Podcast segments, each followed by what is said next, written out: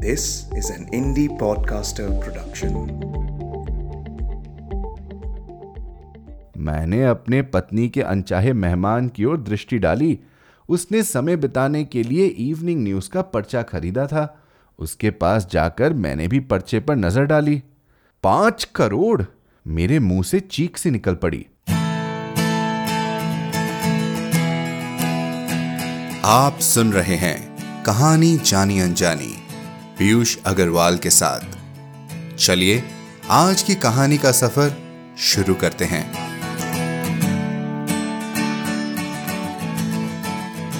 नमस्कार दोस्तों, अपने वादे को पूरी तरह निभाते हुए हम आपके लिए फिर से लाए हैं। आज एक खास लेखक की कहानी, जो आपने पहले कभी भी नहीं सुनी होगी।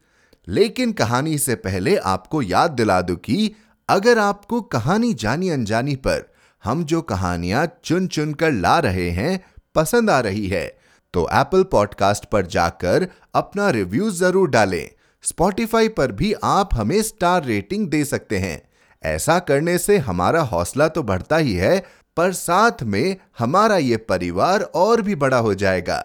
आज हमारे परिवार में 80 से भी ज़्यादा देशों में रहने वाले हिंदी कहानी प्रेमी हैं। आज के एपिसोड में हम लाए हैं हरि कृष्ण कौल जी की लिखी कश्मीरी कहानी, अढ़ाई घंटे का हिंदी रूपांतरण। इनका जन्म 1934 में श्रीनगर में हुआ और इन्होंने कश्मीरी विश्वविद्यालय से एमफिल किया। हिंदी में इनके तीन कहानी संग्रह, इस हमाम में टोकरी भर धूप और अर्थी प्रकाशित है। इनके बारे में और जानकारी के लिए हमारी website Piyush Agarwal dot com पर जाएँ। कुछ छुपे हुए इंसानी पहलुओं को तलाशती आज की कहानी बहुत ही सरल व मानवीय है।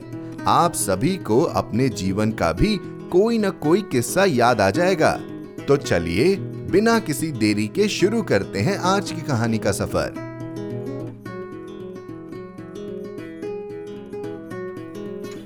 अढ़ाई घंटे हरि कृष्ण कॉल। हम स्टेशन पहुँचे तो अंधेरा हो चुका था। पहुँचते ही हमने आरक्षण चार्ट पर दृष्टि डाली, लेकिन यहाँ भी दुर्भाग्य के ही दर्शन हुए। वेटिंग लिस्ट में जिन भाग्यवानों के नाम मेरे दोस्त से पहले दर्ज थे, उनका आरक्षण हो चुका था। लेकिन मेरे ही दोस्त को जाने किस जुर्म की सजा से लटका कर रखा गया था। दुर्भाग्य ने उसे और उसका साथी होने के कारण मुझे एक और तरह से भी परेशान किया था। पुणे से आने वाली जिस गाड़ी में उसे जम्मू जाना था वह अढ़ाई घंटे लेट थी। इस दूसरी परेशानी का असर उससे ज़्यादा मुझ पर पड़ा था। मैंने सोचा था कि अगर गाड़ी आदत से मजबूर होकर लेट ही आना चाहेगी तो भी नौ बजे तक आ ही जाएगी। दोस्त को विदा करके मैं आसानी से दस बजे की आखिरी बस से अपने घर पहुँच सकता था। मगर अब वह बात नहीं रही थी।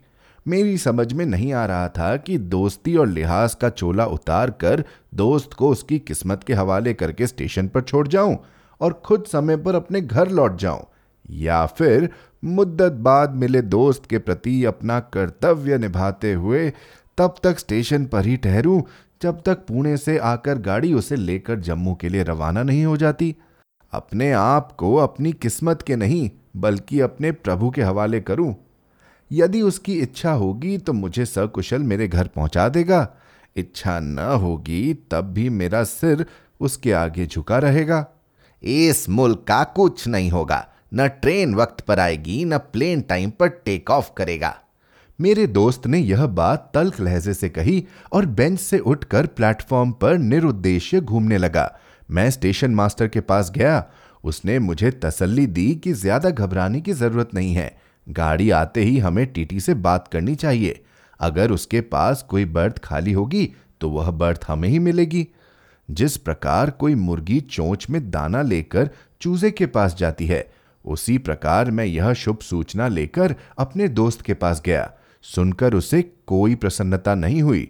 उसके चेहरे पर उसकी खास मुस्कुराहट एक बार फिर मेरा मज़ाक उड़ाने लगी। स्कूल मास्टर से लेकर स्टेशन मास्टर तक सब झूठी तालीम और झूठी तसल्ली देते हैं। इस मुल्क का कुछ नहीं होगा। मेरा यह दोस्त कश्मीर का प्रसिद्ध और जाना माना बुद्धिजीवी था, जो मानव मूल्यों के विषय में हुई एक ऑल इंडिया कॉन्फ्रेंस में भाग लेने दिल्ली आया था। दो दिन की यह कॉन्फ्रेंस कल शाम को ही संपन्न हुई थी। आज सवेरे वह होटल छोड़कर मेरे यहाँ आया था। और सारा दिन मुझे अर्पित किया था। सबसे पहले हम इंडियन एयरलाइंस के दफ्तर गए थे। वहाँ उसके रिक्वेस्ट पर टिकट वापस करके रिटर्न एयरफेयर के रुपए जेब में डाले थे। वहाँ से हम करोल बाग गए थे, जहाँ से उसने बीवी बच्चों के लिए कपड़े और कुछ दूसरा सामान खरीदा था।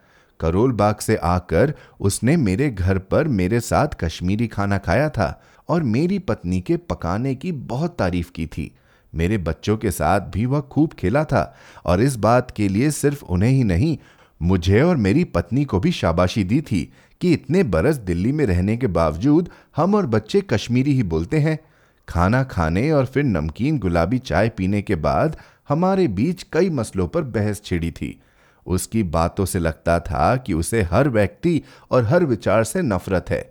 मगर वैसी ही नफरत जैसी एक बाप को अपने प्यारे बेटे से उसकी बदकारी देखकर होती है, या फिर किसी आज्ञाकारी और श्रद्धालु बेटे के मन में अपने पिता का कोई नीच कार्य देखकर पैदा होती है। उसका मानना था कि बुनियादी तौर पर आदमी कुत्ते से ज़्यादा जलील और भालू से अधिक वहशी है। उसकी राय में वह दिन कायनात का सबसे तारीख दिन था, जिस दिन चार टांगों वाले जीव ने दो टांगों पर चलना सीखा था। और इस तरह अपनी जात को उबार कर बाकी मखलूकात को डुबो दिया था। यह सब कहने के बाद उसने आह भरी थी। इस दुनिया का कुछ नहीं होगा। चार बजे के आसपास मेरी पत्नी ने उसकी फरमाइश पर कश्मीरी कहवा बनाया था। कहवा पीकर हमने और भी बहुत सारे अदबी, इल्मी, आलमी और आफाकी मसले धुने थे। सवा सात बजे वह और मैं टैक्सी से स्टेशन की ओर चल पड़े थे। और इस समय सवा नौ बज रहे थे। प्लेटफॉर्म नंबर दो से एक गाड़ी जाने कहाँ के लिए निकल पड़ी। प्लेटफॉर्म तीन पर कोई गाड़ी जाने किधर से आई। लेकिन खाली पटरी लिए प्लेटफॉर्म नंबर एक पुणे से आने वाली उस गाड़ी की प्रतीक्षा करते करते थक गया था, जिससे मेरे दोस्त को जम्मू जाना था। मैंने दाएँ बाएँ दोनों ओर दूर तक नज़र डाली। खाली पटरी पर जल्दी गाड़ी आने का कोई सवाल ही नहीं पैदा होता था। लेकिन मेरे खाली दिमाग में जल्द ही यह सवाल आया कि क्या दोस्त को उसकी किस्मत के भरोसे छोड़ना मेरे लिए और हमारी दोस्ती के लिए अच्छा रहेगा? नहीं, मुझे गाड़ी के आने और फिर उसके चले जाने तक इंतज़ार करना होगा। गाड़ी के आने और चले जाने के बीच के समय में मित्र के सोने के लिए बर्थ का कोई ना कोई इंतज़ाम भी करना होगा। उसे खुशी खुशी विदा करने के बाद ही खुद घर वापस जाने की चिंता करनी होगी। ठीक है, दस बजे के बाद कोई बस नहीं मिलेगी, पर थ्री व्हीलर तो मिल जाएगा। तभी यथार्थ की सुध आने से मेरा उत्साह ठंडा पड़ गया। स्टेशन से मेरे घर तक थ्री व्हीलर का किराया दस पंद्रह रुपए से कम क्या होगा? मगर मेरी जेब में पाँच रुपए का एक और अकेला नोट था। आधी रात को घर पहुंचकर पत्नी को जगाना और उससे थ्री व्हीलर वाले को देने के लिए रुपए मांगना। मेरी समझ में ही नहीं आया कि मैं इस नई समस्या से कैसे निपटूं। जब मेरी पत्नी की नींद टूटेगी, बल्कि तोड़ी जाएगी, तब वह मेरी हड्डी पसली तोड़ने में कौन सी कसर बाकी रखेगी? पूछेगी कि यह कौन सा चहेता भाई बहनोई आया था, जिसके लिए तुमने पूरा दिन और आधी रात बर्बाद की? अपने बच्चों का पेट काट कर रोगन जोश, मखनी, शामी कबाब से उसका जहनुमी पेट भर दिया। और तिस पर थ्री व्हीलर के किराए के तौर पर जुर्माना भी अदा किया। मैंने अपने पत्नी के अनचाहे मेहमान की ओर दृष्टि डाली। उसने समय बिताने के लिए इवनिंग न्यूज़ का पर्चा खरीदा था। उसके पास जाकर मैंने भी पर्चे पर नज़र डाली। पाँच करोड़! मेरे मुँह से चीख से निकल पड़ी। सुर्खी वाली खबर बड़ी सनसनीखेज थी। पाँच करोड़ रुपए का एक बड़ा भारी स्कैंडल नंगा हुआ था। जिसमें बड़े बड़े लोगों के हाथ होने की संभावना थी। अरे, पाँच करोड़ पढ़कर तुम्हारी लार इस तरह क्यों बहने लगी?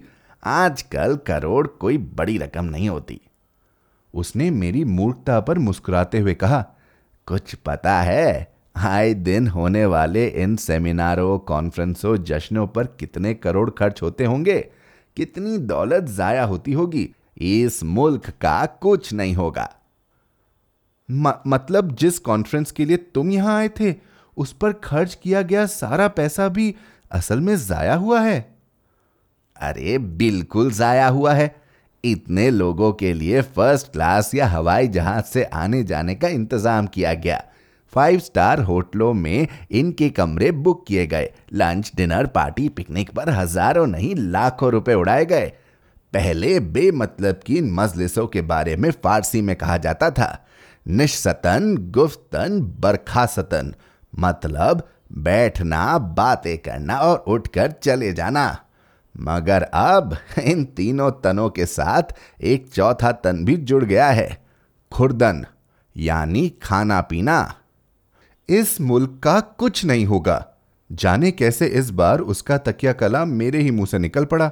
अरे, मुल्क का कुछ होगा या नहीं, मुझे फ़ायदा ज़रूर हुआ। कैसा फ़ायदा? मुझे दस साल बाद अपने दोस्त से मिलने का मौका हासिल हुआ। उसने पहले मेरे कंधे पर हाथ रखा और फिर मुझे गले से लगाया। फिर मेरी कमर में हाथ डालकर मुझे एक स्टॉल तक ले गया और दो ऑरेंज जूस का ऑर्डर दिया। कायदे और शराफत से पेमेंट मुझे ही करना चाहिए था, मगर मेरे पास सिर्फ़ पाँच रुपए का एक नोट था। मैं नज़र बचाकर माइक पर हो रहा अनाउंसमेंट सुनने और उसे समझने की कोशिश करने लगा। मेरा दोस्त जब पर्स निकालकर पेमेंट करने लगा तो मैंने तुरंत जेब में हाथ डाला। उसने मेरा दाहिना हाथ पकड़कर मेरे दूसरे हाथ में जूस का ग्लास थमा दिया। ठंडा जूस पीते पीते लज्जित चेहरे से पसीने की सर्द बूंदें बहने लगी और देखते देखते अढ़ाई घंटे गुजर गए। पूरे साढ़े दस बजे दाहिनी तरफ़ का सिग्नल डाउन हुआ। दूर पटरी के सिरे पर लाल बत्ती की जगह हरी बत्ती जली और कुछ समय बाद ही प्लेटफॉर्म को झकझोरती प्रागे ऐतिहासिक काल के डायनासोर से भी भयानक रूप में गुर्राती रेलगाड़ी हमारे सामने पहुंचकर रुक गई। प्लेटफॉर्म पर सूटकेस लिए मर्दों, बच्चों के हाथ थामे औरतों और सिर पर सामान लादे कूलियों की भाग दौड़ और धक्का मुक्की शुरू हुई। न उतरने वाले भीतर जाने वालों को घुसने देते और ना ही घुसने वाले उतरने वालों को बाहर आने देते थे। यह पागलपन देखकर मेरा दोस्त हक्का बक्का रह गया था। उसकी अनोखी मुस्कुराहट इस समय जैसे उसके होठों से गायब हो गई थी। अचानक काला कोट पहने टीटी प्लेटफॉर्म पर खूमी की तरफ़ फूट पड़ा और सामने वाले काउंटर के पीछे खड़ा हो गया। दर्जन भर यात्री सामने इकट्ठे होकर उसकी ओर टुकुर टुकुर देखने लगे। लेकिन उसने उन पर कोई दया न दिखाकर बेरुखी से ऐलान किया कि किसी भी कंपार्टमेंट में सोने के लिए कोई बर्थ खाली नहीं है। मेरा दोस्त का चेहरा पीला पड़ गया, लेकिन मैं बेशर्म बनकर टीटी की तरफ़ बेचारगी से देखने लगा। वह सामने खड़े लोगों की अवहेलना करते हुए जाने किस अभिप्राय से इधर उधर देख रहा था, लेकिन मेरी तरफ़ एक दो बार उसने अजीब नज़रों से ज़रूर देखा था। या तो उसे मुझ पर और मुझसे ज़्यादा मेरे साथ चिपके मेरे दोस्त पर दया आ गई थी, या फिर उसने हमें तगड़ा आसामी समझा था। थोड़ी देर बाद जब उसके सामने खड़े व्यक्ति छटने लगे तो उसने बिना किसी हिचक झिझक के मुझसे बीस रुपए मांगे। मेरे दोस्त ने तुरंत दस दस के दो नोट मेरे हाथ में दिए, जो मैंने मुस्कुराकर टीटी साहब के हवाले किए। टीटी ने भावहीन चेहरे से नोट जेब में रखे। मेरे दोस्त का पीला पड़ा चेहरा फिर से कश्मीरी सेब की सी लालिमा सा चमकने लगा।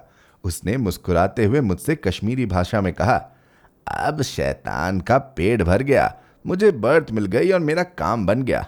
अलबत्ता इस मुल्क का कुछ नहीं बनेगा। टीटी ने पहले जैसे भावहीन चेहरे से मुझसे टिकट मांगा। मेरे दोस्त ने अपना टिकट मेरे हाथ में रखा, जिसे मैंने टीटी के हवाले किया।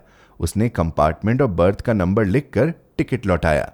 मेरे दोस्त ने अपना टिकट मेरे हाथ से छीन लिया और अपना कंपार्टमेंट खोजने दौड़ा।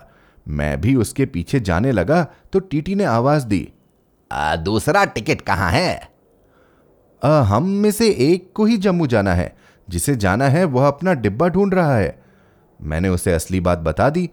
बात सुनकर टीटी का चेहरा क्रोध से तन गया और मेरी ओर देखकर बोला मैं सेकंड क्लास के एक बर्थ के लिए दस रुपए लेता हूँ। ना एक पैसा ज़्यादा, ना एक पैसा कम। यह मेरा उसूल है और मैं उसूल छोड़कर बेईमानी नहीं करता। उसने जेब में हाथ डाला और नफरत से मेरी ओर देखकर दस का नोट मेरे हवाले कर दिया। मैंने नोट लिया और अपने दोस्त की तरफ़ नज़र डाली। वह झेलम एक्सप्रेस के डिब्बों के नंबर पढ़कर अपना डिब्बा खोज रहा था। मैंने इधर उधर देखकर नोट चुपके से अंदर की जेब में डाल लिया। अब मेरे पास पंद्रह रुपए थे।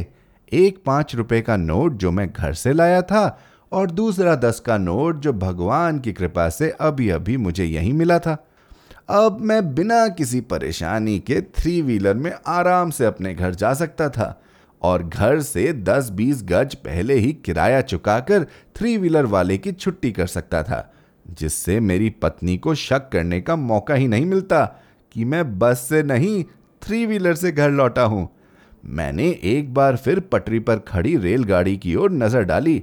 मेरा दोस्त अभी तक अपना डिब्बा पहचान नहीं सका था।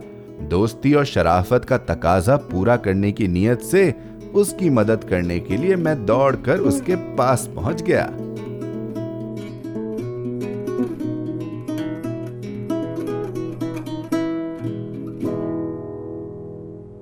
तो कैसा लगा आपको आज का एपिसोड? हमें ईमेल करके बताएँ hello at the rate Piyush Agarwal dot com पर। आप जहाँ कहीं भी हमें सुन रहे हैं सब्सक्राइब बटन पर क्लिक ज़रूर करें, ताकि आप हमारी कोई भी कहानी मिस न कर जाएँ। साथ ही एप्पल पॉडकास्ट और स्पॉटिफाई पर हमें रिव्यू और रेटिंग देना ना भूलें। मिलते हैं अगले शुक्रवार एक और कहानी के साथ।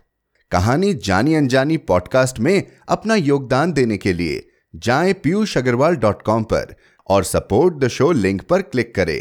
यह पॉडकास्ट आपके ही योगदान का नतीजा है। आज के एपिसोड की प्रोड्यूसर हैं देवांशी बत्रा। आप सुन रहे थे कहानी जानी अनजानी पीयूष अग्रवाल के साथ, जो कि इंडी पॉडकास्टर की एक पेशकश है। तो हम आपसे मिलते रहेंगे हर शुक्रवार।